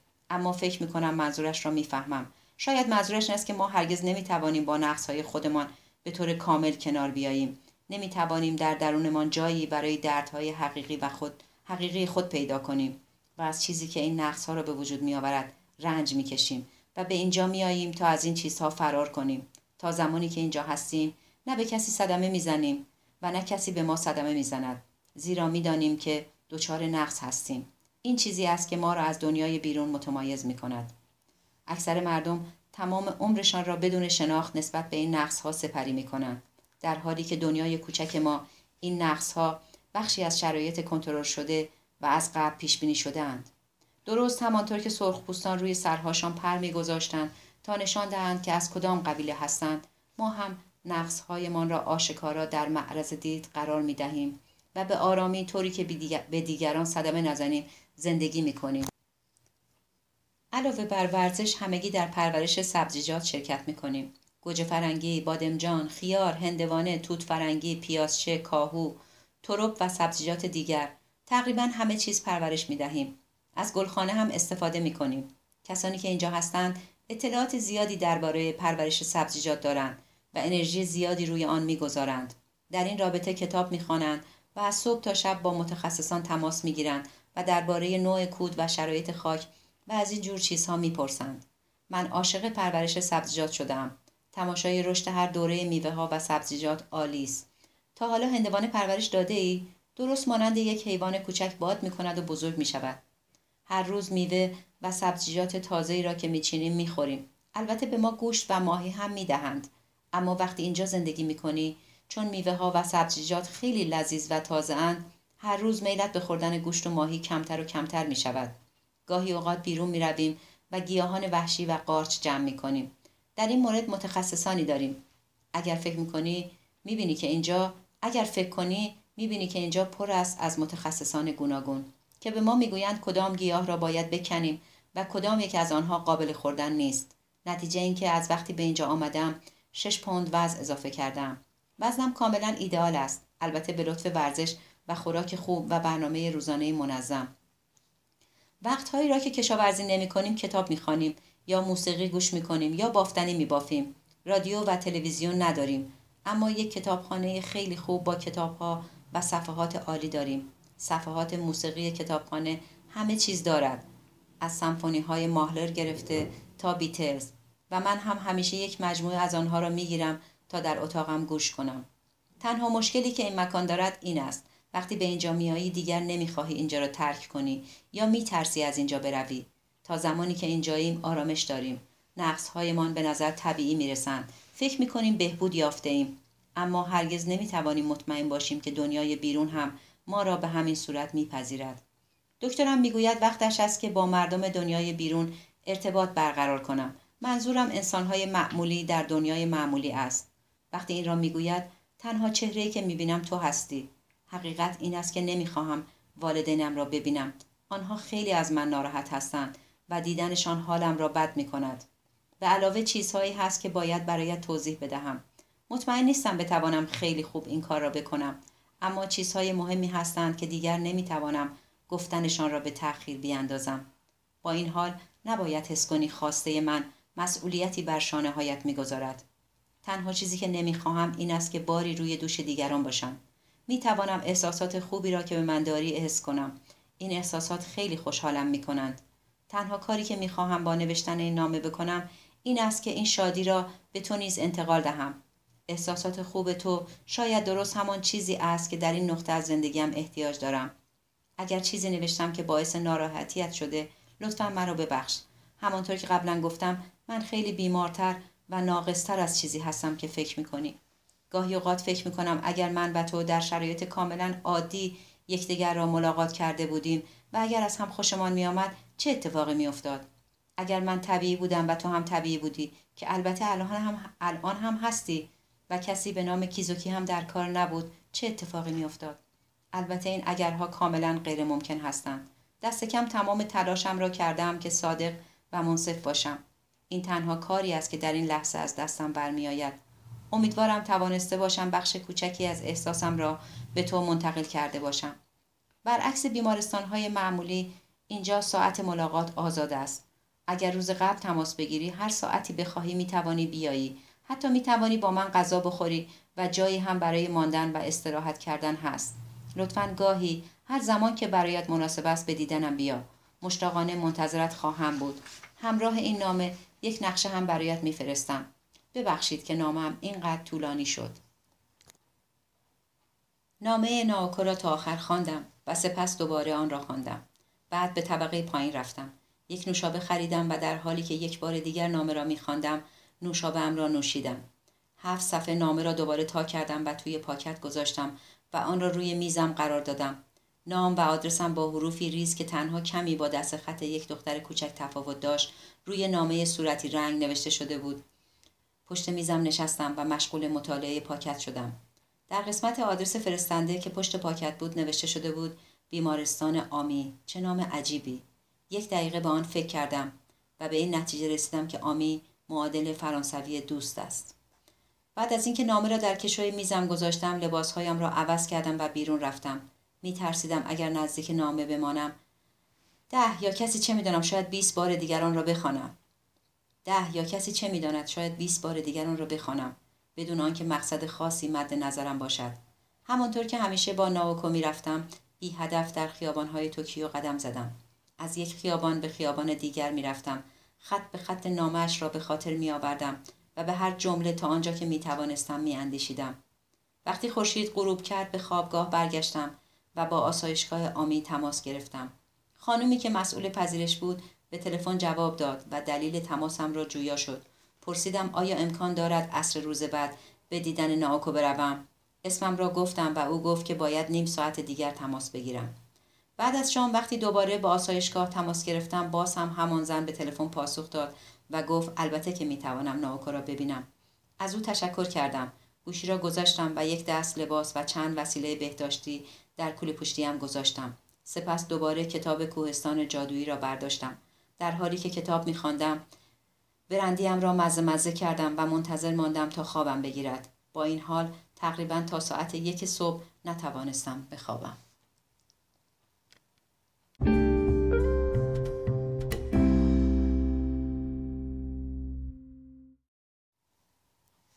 فصل 6 صبح روز دوشنبه به محض بیدار شدن از خواب صورتم را شستم. اصلاح کردم و قبل از خوردن صبحانه مستقیم به دفتر خوابگاه رفتم تا بگویم دو روز برای گردش و پیاده روی به سفر می روم. سرپرست خوابگاه به سفرهای کوتاه من در زمان فراغتم عادت داشت و بدون تعجب درخواستم را پذیرفت. سوار قطار پر ازدهام درون شهری شدم به ایستگاه توکیو رفتم و بلیت قطار سری و سیر به مقصد کیوتو را خریدم و رسما توی اولین قطار سری و سیر هیکاری پریدم. برای صبحانه قهوه و ساندویچ خوردم و یک ساعت چرت زدم. چند دقیقه قبل از ساعت یازده به کیوتو رسیدم. طبق دستورالعمل ناوکو سوار یک اتوبوس شهری شدم که مقصدش ترمینال کوچکی در حومه شمالی شهر بود. گفتند اتوبوس بعدی که مرا به مقصدم میرساند ساعت یازده و سی و پنج دقیقه حرکت می کند و گویا رسیدن به آنجا هم کمی بیشتر از یک ساعت طول می کشید. خریدم و برای تهیه نقشه به کتاب فروشی آن سوی خیابان رفتم. در سالن انتظار نقشه را بررسی کردم تا ببینم آیا آسایشگاه آمی دقیقا در نقشه نشان داده شده یا نه. معلوم شد بیمارستان خیلی بیشتر از آن که تصور می کردم در دل کوه ها بود. اتوبوس مجبور بود در جاده های صعب العبور از چند تپه عبور کند. سپس در یک تنگه جایی که جاده به اتمام می رسید دور می زد و به شهر باز می گشت. مقصد من درست قبل از انتهای جاده بود. بر اساس گفته های ناوکو کنار ایستگاه اتوبوس مسیری بود که با 20 دقیقه پیاده روی در آن می توانستم به آسایشگاه آمی برسم. اگر آنقدر در دل کوه قرار داشت پس تعجبی نداشت که به گفته ناوکو اینقدر آرام و ساکت بود. اتوبوس با حدود 20 مسافر در مسیر رودخانه کامو در شمال کیوتو در حرکت بود. کم کم خیابانهای در هم پیچیده شهر جای خود را به خانه های دور از هم سپس مزاره و سرزمین های بکر داد. سقف های آجوری سیاه رنگ و گلخانه های شیشه‌ای نور خورشید خورشید پاییزی را جذب و درخشش آن را منعکس می کردند. وقتی اتوبوس وارد تنگه شد راننده شروع کرد به چرخاندن فرمان به این سمت و آن سمت تا بتواند پیچ و تاب جاده را دنبال کند حالت تهوع پیدا کرده بودم و می توانستم مزه قهوه‌ای را که صبح خورده بودم در دهانم حس کنم. کم کم تعداد پیچ ها کاهش یافت و کمی احساس آسودگی کردم. اتوبوس در جنگل سرد درختان سرو شیرجه زد. احتمالا درختان خیلی قدمت داشتند که مانند برج روی جاده را پوشانده بودند. نور آفتاب از این دژ محکم عبور نمی کرد و همه چیز در سایه تاریک فرو رفته بود. بادی که از پنجره باز اتوبوس به درون میوزید ناگهان سرد شد. رطوبتش پوست را میگزید. جاده میان کوه که کناره رودخانه را در آغوش گرفته بود پیش می‌رفت و آنقدر طولانی بود که گمان می‌کردی کل جهان برای همیشه زیر جنگل درختان سرب مدفون شده است. اما سرانجام جنگل به پایان رسید و وارد منطقه‌ای باز شدیم که با کوههای سر به فلک کشیده احاطه شده بود مزارع سبز وسیع در همه سمت به چشم می‌خورد و از دور رودخانه کنار جاده به نظر زلال و درخشان می رسید. باری که دودی از دور دست به هوا می رفت. ساکنان برخی خانه ها رختهایشان را برای خشک شدن در آفتاب پهن کرده بودند و سگها زوزه می کشیدند. مقابل هر کدام از خانه های روستایی توده هیزم تا سقف چیده شده بود و معمولا گربه ای روی این تله هیزم در حال استراحت بود. جاده برای مدتی در کنار این خانه های روستایی ادامه داشت اما من حتی یک آدم هم ندیدم. این صحنه بارها و بارها تکرار شد. اتوبوس وارد جنگل درختان سرو می‌شد به یک روستا می رسید سپس دوباره وارد جنگل می گشت چهل دقیقه بعد از ترک شهر اتوبوس به راهی کوهستانی با منظره باز رسید راننده اتوبوس را متوقف و اعلام کرد که پنج یا شش دقیقه آنجا توقف خواهیم داشت و مسافران اگر بخواهند می توانند از اتوبوس پیاده شوند. اکنون به جز من سه مسافر, مسافر دیگر در اتوبوس بود. همگی پیاده شدیم و کش و قوسی به خودمان دادیم یا سیگار کشیدیم و به عکس پانورامای کیوتو که زیر پایمان بود نگاه کردیم. راننده برای ادرار کردن به گوشه رفت. مرد آفتاب سوخته حدود پنجاه ساله ای که هنگام سوار شدن جعبه ای که با تنابی کلوف محکم بسته شده بود همراه داشت از من پرسید آیا برای پیاده روی در کوه آزم سفر هستم؟ من هم به سوالش پاسخ مثبت دادم تا همه چیز را ساده تر کنم. سرانجام اتوبوس دیگری از سمت دیگر جاده رسید و کنار اتوبوس ما ایستاد. راننده بیرون پرید. و صحبت کوتاهی با راننده ما کرد. سپس دو مرد سوار اتوبوس های خود شدند. ما چهار نفر هم سر جای خود برگشتیم و اتوبوس ها خلاف جهت یکدیگر شروع به حرکت کردند. ابتدا نفهمیدم چرا اتوبوس ما باید منتظر اتوبوس دیگر میماند. اما وقتی کمی از کوه سرازیر شدیم ناگهان جاده باریک شد.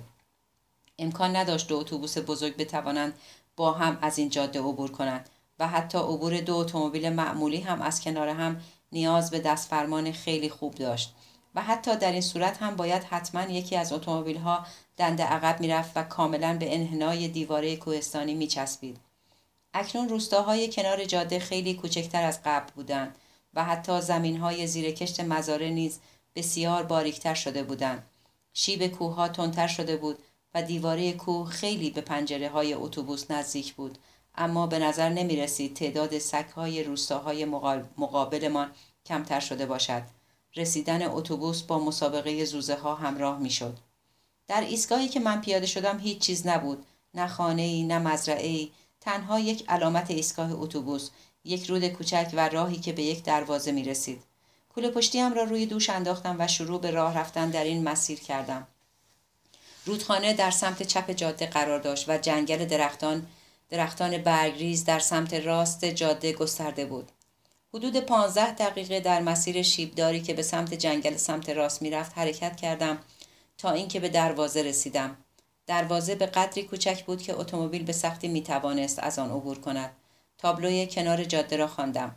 بیمارستان خصوصی آمی تردد ممنوع رد پررنگ تایرهای یک کامیون در میان جاده جنگلی نمایان بود گاه و بیگاه صدای بال زدن پرنده ها در جنگل انعکاس میافت صدای صدا وضوحی غریب داشت. گویی تقویت شده بود تا از دیگر صداها قوی تر باشد یک بار از دوردست صدایی شنیدم که شاید صدای شلیک تفنگ بود.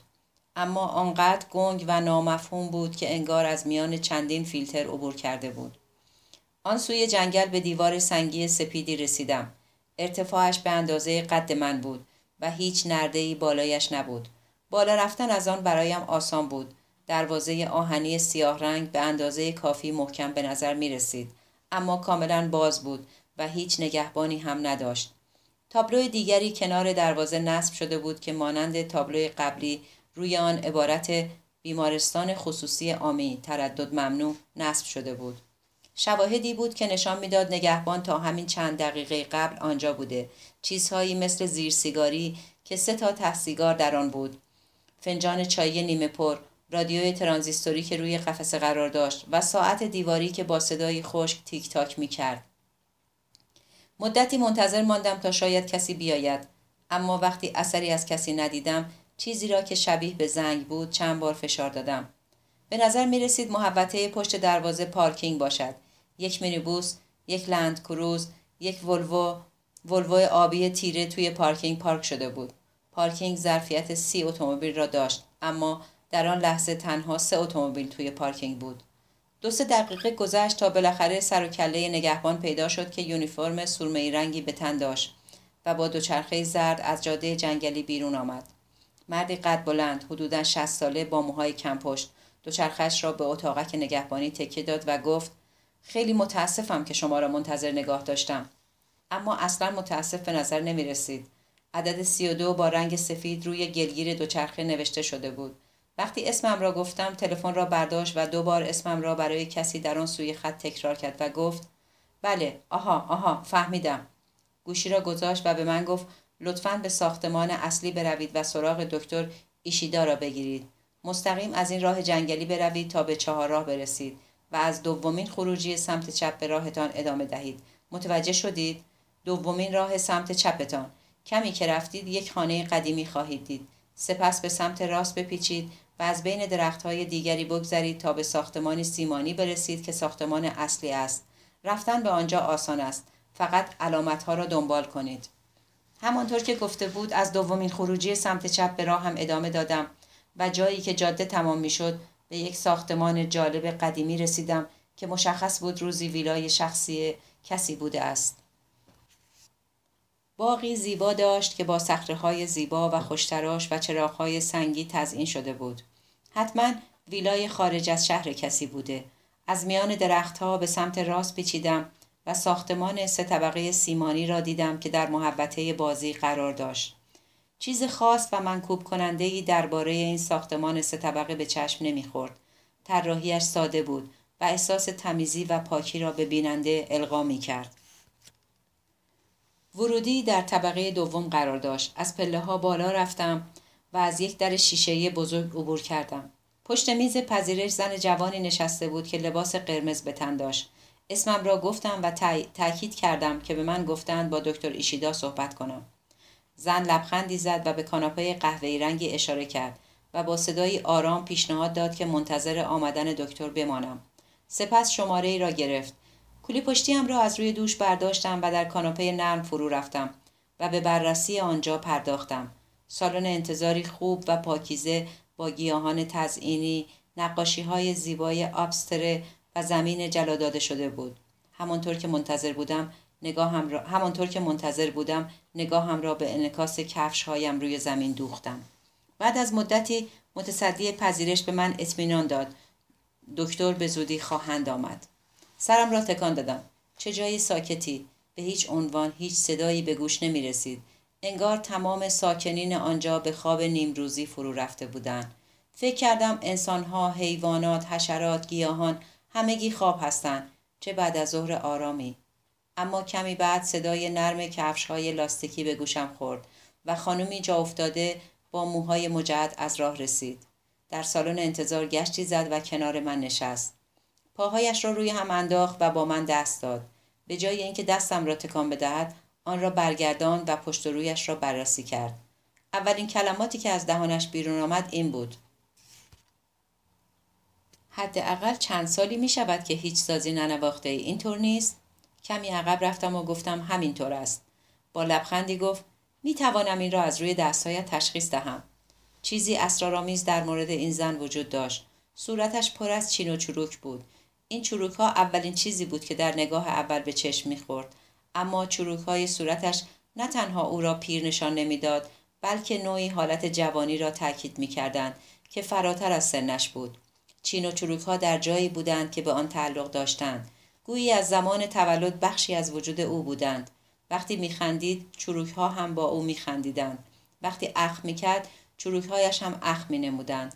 و هنگامی که نمیخندید و نه اخ داشت چروک ها به طرز عجیب و با حالتی گرم و خندهدار روی صورتش پخش می‌شد. زنی در اواخر سی سالگی بود که به نظر می رسید نه تنها زیبایی ظاهری بلکه شخصیت دلپذیرش نیز انسان را مجذوب خود می کرد. از همان لحظه اول دیدارمان از او خوشم آمد موهایش کوتاه و تکه تکه بود و کناره های موهایش با حالتی نامرتب روی پیشانیش ریخته بود اما این مدل مو بسیار به او می آمد. روی تیشرت سفیدش پیراهن کار, پیراهن کار آبی رنگی پوشیده بود و شلوار کتانی نرم کرم رنگ و کفش های کتانی به تن داشت. بلند و باریک بود و تقریبا هیچ سینه نداشت. لبانش مدام با حالتی تنه آمیز به یک سمت میچرخید و چروک های گوشه چشمانش با های مداوم کوچک حرکت می‌کردند مانند زن نجاری ماهر مهربان و جهان دیده به نظر می رسید. با چانه فرو رفته و لبان جمع شده مدتی از سر تا پایم را برانداز کرد. تصور می کردم هر لحظه ممکن است مترش را درآورد و همه جای مرا اندازهگیری کند. پرسید سازی چیزی می نوازی؟ گفتم نه متاسفانه گفت چه بد خیلی خوب بود اگر می نواختی گفتم بله همینطور است. این گفتگو درباره ساز زدن برای چه بود؟ از جیب لباسش یک بسته سیگار هفت ستاره درآورد. سیگاری بین لبانش قرار داد. آن را با فندک روشن کرد و با لذتی آشکار به آن پک زد. فکر کردم باید درباره اینجا اطلاعاتی به شما بدهم آقای واتانابه. این اسم شماست درست است؟ منظورم قبل از دیدن ناوکو است. بنابراین ترتیبی دادم تا ما دو نفر بتوانیم کمی صحبت کنیم. آسایشگاه آمی به نوعی کمی غیر معمول است و اگر هیچ پیش زمینه نداشته باشید شاید محیط آن برایتان گیج کننده برسد. این در صورتی است که فرض کنیم شما هیچ چیز درباره اینجا نمی‌دانید. درست می‌گویم؟ بله تقریبا هیچ چیز نمی‌دانم. بشکنی زد و شروع به صحبت کرد. خب پس قبل از هر چیز بگذار ببینم نهار خورده اید؟ شرط میبندم گرسنه اید. حق با شماست گرسنم با من بیایید. می توانیم در حین خوردن نهار در سالن غذاخوری صحبت کنیم. از وقت نهار گذشته اما اگر الان برویم می توانند چیزی برایمان درست کنند. مرا راهنمایی کرد. با عجله از راه رو عبور کردیم. تقریبا از پله ها پرواز می کرد و بالا می رفت. به طبقه اول که سالن غذاخوری بود قدم گذاشتیم. اتاق بزرگی بود که حدود دیویس نفر گنجایش داشت. اما تنها از نیمی از اتاق استفاده می شد. و نیم دیگر را مانند هتل ها که خارج از فصل تعطیلات نصف ظرفیت کار نصف ظرفیت کار می‌کردند توسط پارتیشن جدا کرده بودند. منوی غذاهای آن روز شامل سیب زمینی تنوری به همراه نودل سالاد آب پرتقال و نان بود. همانطور که ناوکو در نامش نوشته بود سبزیجات بسیار خوشمزه بودند و من همه محتویات بشقابم را خوردم. همراه هم گفت کاملا مشخص است که از غذا خوشت آمده. گفتم فوق العاده است. به علاوه تمام روز تقریبا چیزی نخورده بودم. اگر بخواهید می توانید سهم من را هم بخورید. من سیرم. اگر واقعا نمی‌خواهید بخورید ممنون می‌شوم. من شکم کوچیکی دارم. چیز زیادی در آن جا نمی‌گیرد. با خوردن چیزی را که با کشتن سیگار از دست می‌دهم جبران می‌کنم. سیگار هفت ستاره دیگری آتش زد. آه به هر حال می‌تونی مرا ریکو صدا کنی. همه مرا به این اسم صدا می‌کنند. به نظر می رسید ریکو از تماشای من در حال خوردن سیب زمینی تنوری و جویدن نانی که تقریبا اصلا بهش دست نزده بود لذت فراوانی می برد.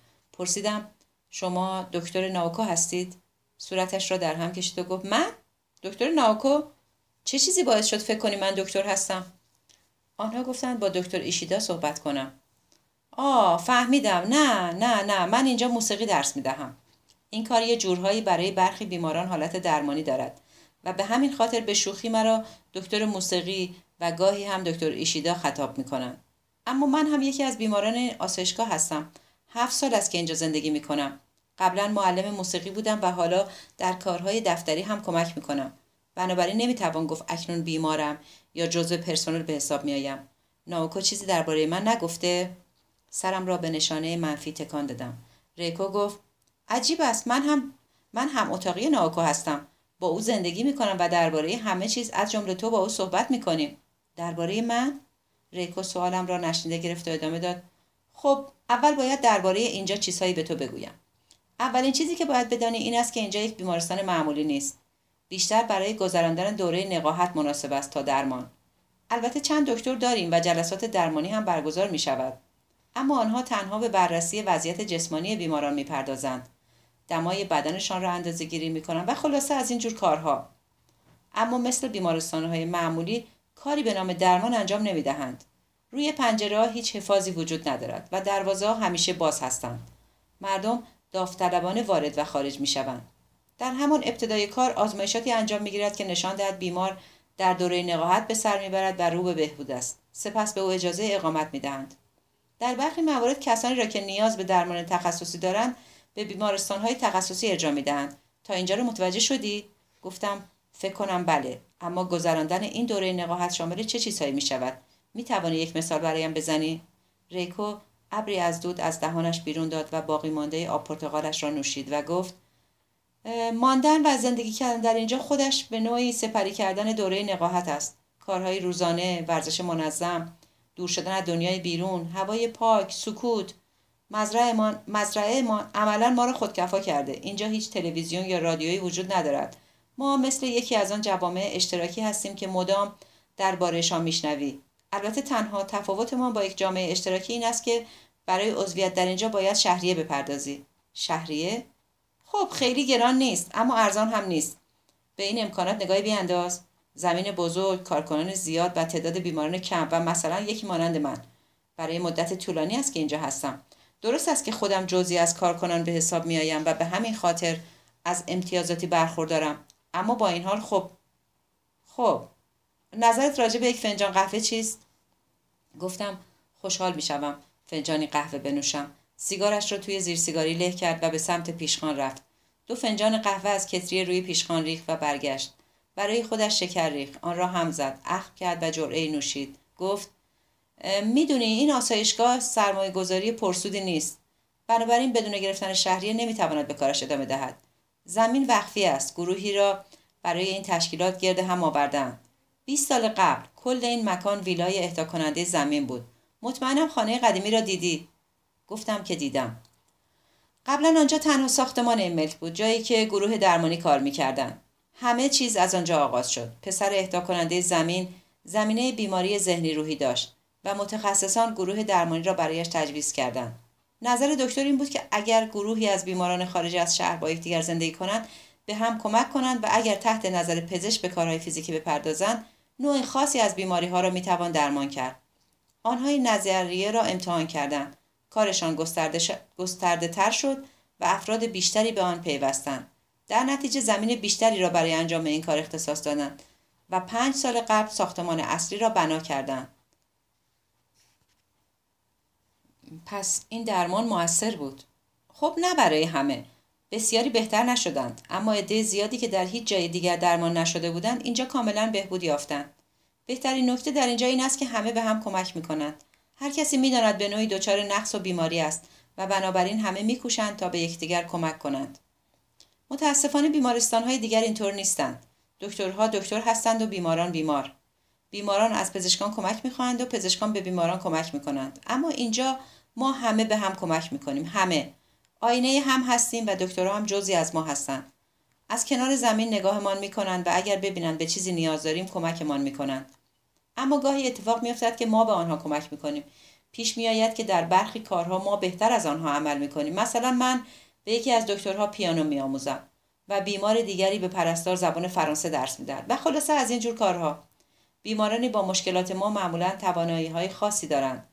بنابراین اینجا همه با هم برابرند. بیماران پرسنل و تو. تا زمانی که اینجایی تو هم یکی از مایی. بنابراین من به تو و تو به من و ما به هم کمک می‌کنیم. ریکو لبخند زد و به آرامی همه چینهای صورتش خندیدند.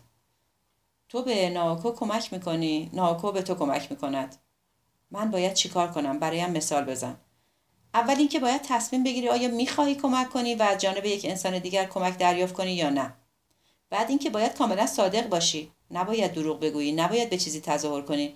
نباید چیزی که ممکن است باعث آشفتگیت شود پنهان کنی. تنها کارهایی که باید بکنی همین هاست. گفتم سعی می‌کنم. اما بگو ببینم ریکو چرا هفت سال است که اینجایی؟ حالا که دارم با تو صحبت می‌کنم باور نمی‌کنم مشکلی داشته باشی. با نگاهی محزون گفت نه. وقتی که خورشید غروب کند و شب از راه برسد کف از دهانم سرازیر می شود و روی زمین می واقعا ریکو در حالی که سرش را با انزجار تکان می‌داد گفت احمق نشو شوخی کردم. من کاملا خوبم. حداقل در حال حاضر. اینجا ماندم چون از کمک به بهبود دیگران تدریس موسیقی و پرورش سبزیجات لذت می‌برم. اینجا را دوست دارم. کم و بیش همه با هم دوستیم. در مقایسه با اینجا در دنیای بیرون چه دارم؟ سی و هشت سال دارم و به زودی چل ساله می‌شوم. مثل ناوکو نیستم. آن بیرون هیچ کس انتظارم را نمی‌کشد. خانواده هم ندارم که پیش آنها برگردم. هیچ شغلی هم ندارم و تقریبا هیچ دوستی هم ندارم. بعد از هفت سال نمی‌دانم آن بیرون باید چیکار بکنم. آه هر از گاهی در کتابخانه روزنامه می‌خوانم اما در تمام این مدت از اینجا قدم بیرون نگذاشتم. اگر اینجا بروم نمی‌دانم چه کنم. گفتم اما شاید یک دنیای جدید پیش رویت قرار بگیرد. ارزش سعی کردن را دارد. اینطور فکر نمی کنی؟ ریکو در حالی که فندکش را در دست میچرخاند گفت شاید حق با تو باشد اما من مشکلات خودم را دارم. بعدا اگر دوست داشتی می‌توانم برایت تعریف کنم.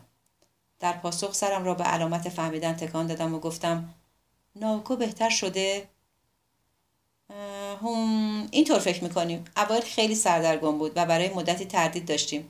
اما حالا آرام شده و تا جایی پیش رفته که ثابت کرده می‌تواند منظورش را با کلمات بیان کند.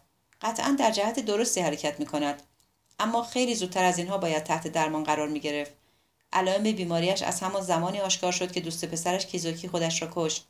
خانوادهش باید این علائم را می‌دیدند و خودش هم باید می‌فهمید مشکلی وجود دارد. البته اوضاع در خانهشان هم خیلی مرتب نبود و شوکه شدم و کمی عقب رفتم. مرتب نبود؟ به نظر می رسید ریکو بیشتر از من تعجب کرده بود. تو نمی‌دونستی؟ سرم را تکان دادم یعنی نمی‌دانستم. بهتر است بگذارم ناوکو خودش برایت تعریف کند. آماده است که صادقانه با تو صحبت کند. ریکو قهوهش را یک بار دیگر هم زد و جرعه نوشید. یه چیز دیگه هم هست که باید بدانی. بر اساس قوانین اینجا تو و ناوکو اجازه ندارید با هم تنها باشید.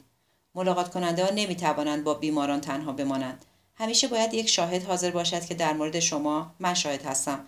ببخشید ولی باید با من کنار بیایی خب؟ با لبخند گفتم خب. با این حال شما دو نفر می توانید درباره هر چیزی صحبت کنید. فراموش کنید که من پیش شما هستم. تقریبا همه چیز را درباره تو و ناوکو می‌دانم. همه چیز؟ تقریبا همه چیز. می‌دانیم ما یک مجموعه جلسات گروهی داریم. بنابراین چیزهای زیادی درباره یکدیگر می‌دانیم. به علاوه من و ناوکو درباره همه چیز با هم صحبت می‌کنیم. اینجا رازهای زیادی نداریم. در حالی که قهوهام را می نوشیدم به ریکو نگاه کردم. اگر راستش را بخواهی گیج شدم. هنوز نمی‌دانم کاری که در توکیو با ناوکو کردم درست بود یا غلط.